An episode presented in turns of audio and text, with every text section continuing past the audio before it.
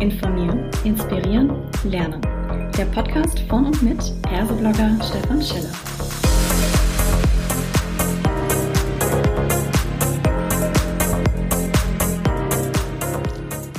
Hallo und herzlich willkommen zu einer neuen Ausgabe des Podcasts Klartext HR von Persoblogger Stefan Scheller. Heute habe ich mir den Stefan Grabmeier ans Mikrofon geholt und wir sprechen über das Thema Purpose-Driven HR. Was hat HR eigentlich mit Sinnstiftung zu tun? Hallo Stefan, schön, dass du da bist. Magst du dich vielleicht kurz erstmal vorstellen? Ja, schönen guten Tag. Zwei Stefans in einem Podcast, das ist doch eine tolle Sache. Ja, mein Name ist Stefan Grabmeier ich bin ja Zukunftsarchitekt und begleite Unternehmen mm, und Organisationen zum enkelfähigen Wirtschaften. Auf der einen Seite, ich bin Partner am Zukunftsinstitut. Das ist so einer der wichtigsten Thinktanks für gesellschaftliche Trends und systemische Beratung. Und ich habe eine zweite Partnerschaft, die so in der Social Business Community liegt, ähm, zusammen mit dem Friedensnobelpreisträger Professor Mohamed Yunus. Das sind so meine zwei starken Themenfelder und darin bin ich tätig. Mhm. Was ist denn jetzt genau der Bezug zu dem Thema Purpose? Wenn man in den Medien unterwegs ist, da taucht dein Name in dem Zusammenhang immer wieder mal auf. Wie würdest du denn auch diesen Purpose definieren, um gleich mal zwei Fragen auf einmal oh, zwei, zu stellen? Zwei auf einmal. Ich glaube, der Bezug, der Bezug ist natürlich immer ein individueller. Ja? Also im, vor allen Dingen, wenn wir Purpose ja auf verschiedenen Dimensionen äh, betrachten. Und ich habe ja so, ein, so eine dreiseitige Betrachtung. Ich habe ja alles, was rund um den gesellschaftlichen Purpose ist. Ich habe den organisationalen, also wenn wir über Unternehmen sprechen, und natürlich den individuellen. Und vom Individuellen, ja, ich meine, das haben wir seit unserer Kindheit. Also für mich ganz persönlich, ich versuche mich mit Themen zu identifizieren, die Sinn machen. Also auch mit Menschen und Organisationen, die sinnvoll sind und die Wirkung nicht nur in ihrer Organisation, sondern darüber hinaus haben, also auch in Gesellschaft, in der Wirtschaft und in der, in der Welt. Und deswegen mhm. ist die Frage, wofür, für mich eine der, der wichtigsten Fragen, die mein Handeln treibt. Ja. Mhm. Das heißt, den Purpose definieren würdest du über das Wofür mache ich etwas. Habe ich das jetzt richtig rausgehört? Also ähm, das Wofür, glaube ich, ist die wichtigste Frage, die wir, ähm, die wir uns stellen müssen. Ja? Es gibt ja, also wenn wir so ein bisschen äh, quasi in der, im, im, in, auf die Marketingseite gehen, äh, wo es Purpose leider, muss ich sagen, sehr, sehr stark verankert ist. Ja? Ähm, und wir gucken uns den Simon Sinek und sein Golden Circle an, der nach dem Why frag, fragt, ja? ähm, dann ist Why mhm. wahrscheinlich die falsche Frage, sondern die Frage Wofür, also nämlich wofür, welche Wirkung möchte ich denn erzeugen und nie nach dem Why, nach dem Warum, also warum etwas so ist. Ja. Mhm. Ähm, ich glaube, das ist schon mal ein wesentlicher Unterschied. Ja.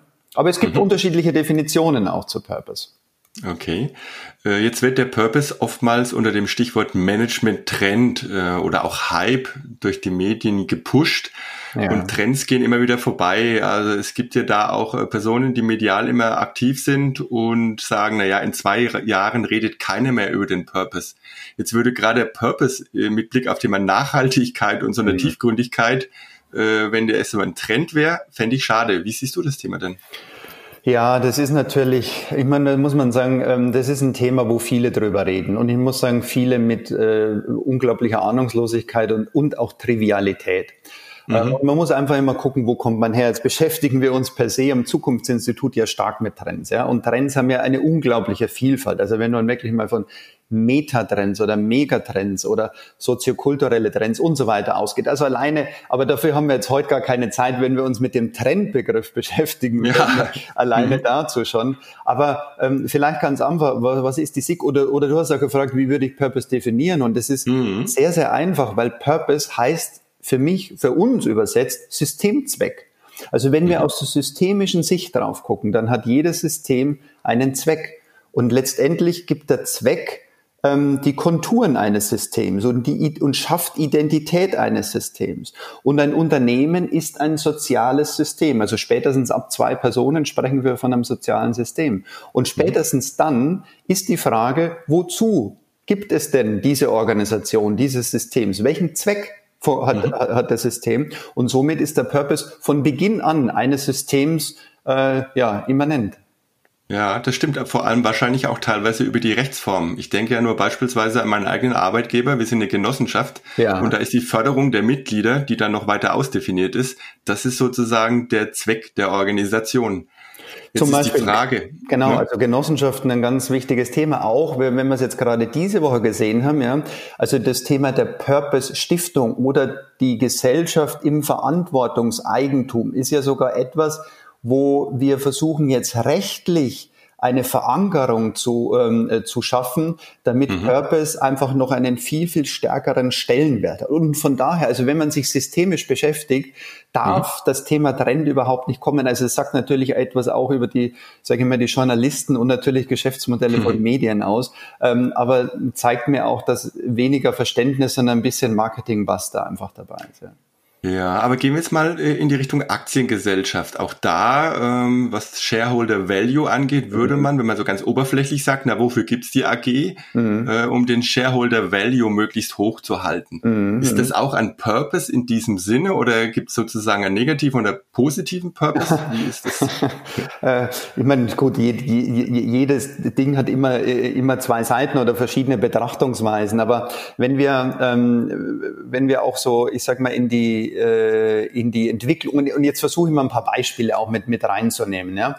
Also mhm. wenn wir Unternehmer ähm, ich spreche ja gern vom enkelfähigen Wirtschaften äh, äh, uns anschauen und äh, Bewegungen. Also ähm, dann ist zum Beispiel, wenn man die B-Corporations anschaut, ja, die B-Corporations, die sich als Unternehmen ja über eine äh, unglaubliche Transparenz mit den höchsten sozialen und ökologischen Standards dazu verpflichten, nicht die besten Unternehmen der Welt zu sein, sondern mhm. die besten Unternehmen für die Welt zu sein. Also die, dieses Wofür sozusagen schon in ihrer ähm, also wirklich auch im Gesellschaftsvertrag schon mit, mit drinstehen haben. Oder mhm es gibt eine spannende Bewegung Conscious Capitalism, die mal von John McKay, das ist der Gründer von Whole Foods, der CEO, ähm, wo du sozusagen dieses Thema Shareholder und Stakeholder, das ist bei den B Corporations auch ähnlich, ja, dass der Stakeholder viel, viel stärker im Vordergrund steht, als es der Shareholder ist. Und der Shareholder mhm. kommt einfach aus einer sehr traditionellen betriebswirtschaftlichen Sichtweise und weniger aus einer systemischen Betriebs äh, Sichtweise.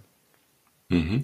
Aber ist diese betriebswirtschaftliche Gesichtsweise tatsächlich jetzt aus der Zeit gefallen oder geht diese Zeit zu Ende? Weil wir reden ja trotzdem noch über Wirtschaft. Also kann die Betriebswirtschaft im klassischen Sinne ja nicht ganz den, den Sinn und Zweck verloren haben, nur weil es jetzt den Purpose gibt. Nee, also ich glaube, also es gibt, natürlich gibt es einen, einen, eine Berechtigung. Und wenn wir die letzten 250 Jahre anschauen, ja, und die Ökonomik anschauen, dann hat es, hat sie natürlich was geschaffen, ja. Aber wenn man, äh, um Milton Friedman äh, zu zitieren, so Ende dann der, der 60er dann sagt, the purpose äh, äh, of business is business, dann war diese äh, Aussage aus meiner Sicht noch nie richtig, weil sie immer nur auf den Shareholder ging ja, und immer nur mhm. auf eine Gewinnmaximierung. Und das alleine reicht nicht. Ja, im Wirtschaftskontext müssen wir wirtschaften, auf alle Fälle, und wir müssen auch Geld verdienen. Aber es mhm. ist einfach die Frage, in welcher Balance tue ich das? Und das ist zum Beispiel bei Purpose getriebenen Unternehmen, ähm, ähm, ist die Balance anders. Also es gibt ein paar äh, Definitionen, äh, aber eine, die finde ich ganz, ganz spannend, ja, ähm, und die hat so einen Dreiklang, nämlich worin bist du großartig? Also was willst mhm. du tun? Wofür tust du etwas? Das ist das eine. Das zweite ist, was braucht die Welt? Also welches Problem willst du auch lösen? Und das dritte mhm. ist, wofür wirst du bezahlt? Also womit kannst du im Business-Kontext auch Geld verdienen? Und wenn man diesen ja. Dreiklang nimmt, ja, und eine Schnittmenge daraus nimmt, dann sieht ein Purpose natürlich schon ganz, ganz anders aus, als nur zu sagen, ähm, äh, der Shareholder Value oder die Gewinnmaximierung steht alleinig im Vordergrund. Mhm. Ja, diesen Dreiklang, den habe ich teilweise sogar, wenn ich mich mit dem äh, Ikigai-Modell beschäftigt ja. habe, auf so einen fast Vierklang nochmal erweitert. Insofern ist es tatsächlich ein extrem spannendes Thema. Jetzt mal die äh, Brücke rüber. Was hat denn jetzt der Personaler mit dem Thema Purpose zu tun? ja, die Frage natürlich in deinem Podcast, ja, äh, genau. ganz klar. Also aus meiner Sicht und ähm, jetzt also wenn eine, wenn es eine, wenn man es überhaupt funktional zuordnen kann, das ist die Grundsatzfrage. Ja? Mhm. Aber ich glaube, wenn es, wenn man es irgendwo verankern will, wo, wo sind die Menschen, die so ein Thema vielleicht auch annehmen, treiben, Sparringspartner sind, ja, dann ist es aus meiner Sicht HR. Also wir sprechen bei Purpose ja oft von People on a Mission, ja. Mhm. Und People on a Mission, das ist originäre HR-Arbeit. Das fängt von vom Recruiting an, das fängt von Einstellung, von Onboarding bis über Entwicklung an. Ja? Und letztendlich, wenn Purpose der Zweck eines Systems, eines Unternehmens ist, ja, dann bin ich ja durch alle seine Facetten damit berührt. Und HR ist eine Querschnittsfunktion. Also das heißt, in all seinen Facetten berührt. Und mhm. gute HR-Arbeit ist eben mehr, also ich sage jetzt mal ein bisschen überzogen, ein bisschen Employer Branding und das als Kampagne zu sehen, sondern es geht wirklich darum, sehr tief diesen Purpose in die, in, in alle Einzelteile und Subsysteme im Unternehmen mit einzubringen und zum Leben zu erwecken. Und da ist mhm. HR eine ganz wichtige Rolle bin ich natürlich sofort dabei. Jetzt mit Blick auf die vielen HR-Abteilungen in dieser Welt, die jetzt nicht unbedingt in Vorständen und Geschäftsleitungen da personell direkt vertreten sind, wie man so schön sagt, nicht im mhm. Driver Seat mit dabei sind, ist es natürlich extrem schwierig, jetzt so eine, ich sag mal, hoheitliche Aufgabe zu sagen, unser Unternehmenszweck, mhm. na, das ist ja eher was weit für die strategische Unternehmensentwicklung, die dann sagt, hey, also wir definieren hier immer noch, wofür wir etwas machen. Mhm. Oder auch das Thema, die, das Marketing, ne, unsere Marke, mhm. äh, die beschäftigen sich ja auch damit. Wie kann denn HR sich da jetzt besonders einbringen? Gibt es da vielleicht irgendeinen Tipp aus der Praxis, wo du sagst, Mensch, da gibt es Unternehmen, äh, da hat HR tatsächlich die Führung übernommen zum Thema Purpose. Also ich glaube, es fängt mit dem Selbst, mit, mit dem Selbstwertgefühl äh, schon mal an. Also worin sieht sich denn HR? Und ich habe ja viel, seit 25 Jahren bin ich ja in, in HR-Rollen und Funktionen auch damit beschäftigt. Und was wir im Zukunftsinstitut machen, wir, wir bilden HR ja zu sogenannten Zukunftsarchitekten auch aus. Also weil wir einfach sehen, dass manche Dinge noch fehlen oder vielleicht nicht mit dem Selbstverständnis Selbstverständnis gesehen werden. Ja? Mhm. Und ich glaube schon, dass, dass, dass das alleine schon mal mit dem Blick dafür. Alleine die Frage, kennst du eine HR-Rolle, eine HR-Organisation, die für sich einen Purpose definiert hat? Also wozu gibt's die mhm. Funktion mhm. in einem Unternehmen? Was ist der Systemzweck dieser Funktion? Wo ist der Orientierungsrahmen? Also alleine damit schon mal zu, zu beginnen und von sich aus. Und wie gesagt, du hast das Ikigai-Modell als ein Beispiel. Mhm. Ja, das Ikigai, das geht aufs 14. Jahrhundert zurück, das Ikigai-Modell. Also wir sprechen über das Individuum, über den Menschen. Ja? Und wenn wir zwei Dinge zueinander bringen im Wirtschaftskontext, ist es ja der Purpose einer Organisation und der von Menschen. Und mhm. das, glaube ich, muss HR für sich annehmen und verstehen. Und ähm, mit dieser, ich, ich würde mal sagen, also ich merke es ja bei mir, mit dieser Leidenschaft, das Thema zu treiben, dann kommt eigentlich niemand im Unternehmen an der HR-Rolle und seinen, seiner Beziehung zum Purpose äh, vorbei. Jawohl. Ähm, wie, jetzt kommt natürlich die ganz wesentliche Frage mit Blick auf die aktuelle Zeit. Äh, die Corona-Krise schüttelt die Unternehmen momentan ganz schön durch. Mhm. Das heißt, die HR-Abteilungen sind vermutlich mit ganz vielen Dingen plötzlich beschäftigt, äh, Remote, Arbeitszeitmodelle und ähnliches, mhm. ihre gesamten Prozesse umzustellen. Teilweise wird restrukturiert, es werden Abteilungen äh, geschlossen in den Unternehmen, Produkte gestrichen. Ist das jetzt eine gute oder eine schlechte Zeit für den Thema, fürs Thema Purpose? Also erstens ist die Zeit natürlich extrem herausfordernd und wir haben wahnsinnig, ja, das, was du beschrieben hast, ähm, also da ist HR einfach in seinen Rollen im Krisenmanagement und so weiter mit dabei. Ähm, und da stehen vielleicht andere Themen momentan mal nicht ganz auf der Agenda im Krisenmodus. Ja? Das ist die mhm. eine Seite. Auf der anderen Seite ähm, erleben wir durch Corona ja gerade Dinge, die wir so noch nicht erlebt oder gespürt haben. Ich sage mal, die, die wir noch nicht so deutlich gesehen haben. Also die Deutlichkeit für systemische Zusammenhänge ja, ist mhm. jetzt wirklich spürbar, es ist greifbar, es schärft die Sinne auch für die Dinge.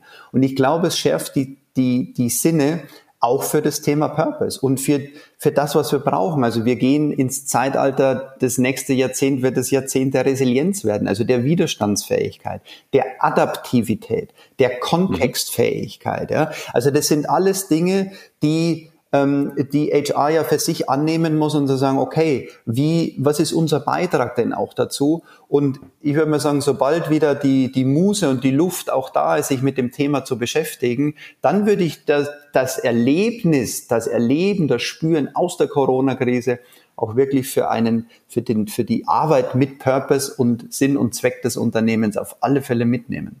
Mhm. Jetzt hast du gerade gesagt, ja, HR muss ja einen Beitrag liefern. Und genau, es geht ja um den Unternehmenserfolg. HR möchte hier Partner sein. Mhm. Gibt es denn mit dem Thema Purpose da etwas zu gewinnen? Sprich, gibt es einen positiven Zusammenhang zwischen Purpose und Unternehmenserfolg? Oh ja, ja, ja.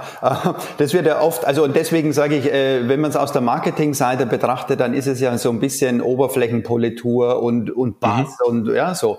Aber ja. ist ganz klar, also ich könnte jetzt viele Studien zeigen, ähm, die, äh, die auf das Thema Wachstum von Unternehmen, ähm, äh, die auf den wirtschaftlichen Erfolg, nur mal ein paar zu nennen, das Thema Zusammenarbeit, also purpose-getriebene Unternehmen haben eine 76-prozentig höhere, bessere Zusammenarbeit ist in den Unternehmen, wo Purpose nicht klar ist. Bindung mhm. zum Beispiel, Kunden und Mitarbeiter, auch Bewerberbindung ist bis zu 50 Prozent höher in Purpose-getriebenen Unternehmen. Also es gibt, wenn jemand nicht von der intrinsischen Seite drauf guckt, sondern jemand äh, Daten, Fakten, Zahlen und analytisch getrieben ist, ja, es mhm. gibt ganz, ganz klare KPIs, die ähm, auf das Thema Purpose-Driven Business, nenne ich es jetzt mal ja, äh, hin abzielen. Und Purpose und Performance wiederum im wirtschaftlichen Kontext, das muss natürlich zueinander passen. Und wir tun da sehr, sehr viele Messen, weil alleine, ich sage jetzt mal, nur ein bisschen über Purpose zu reden, die Luft können wir uns sparen und die Zeit können wir uns sparen, sondern es muss eben zum Sinn und Zweck des Unternehmens und zum Unternehmenserfolg natürlich auch beitragen. Das sind eigentlich perfekte Abschlussworte. Da ist ein schöner Appell mit drin. Äh, ich werde auch nochmal verweisen auf einen korrespondierenden Artikel zu dem Thema. Mhm. Ich danke dir ganz herzlich, Stefan, dass du da warst. Hat mich sehr gefreut. Super, ich äh, mich natürlich auch und die 15 Minuten. Ich bin schon erstaunt, dass die schon schon rum sind. Vielleicht so eins das, ja. äh, von meiner Seite. Ich habe gerade ein aktuelles White Paper dazu gemacht, Purpose, äh, ähm, das Big Picture. Also wer Lust hat, ähm, vielleicht nimmst du es auch mit auf oder guckst Na klar, auf meine Seite. Das verlinken wir. Genau und äh, ja, von daher vielen vielen Dank und alles Gute weiterhin. Dir auch, danke, tschüss. Ciao.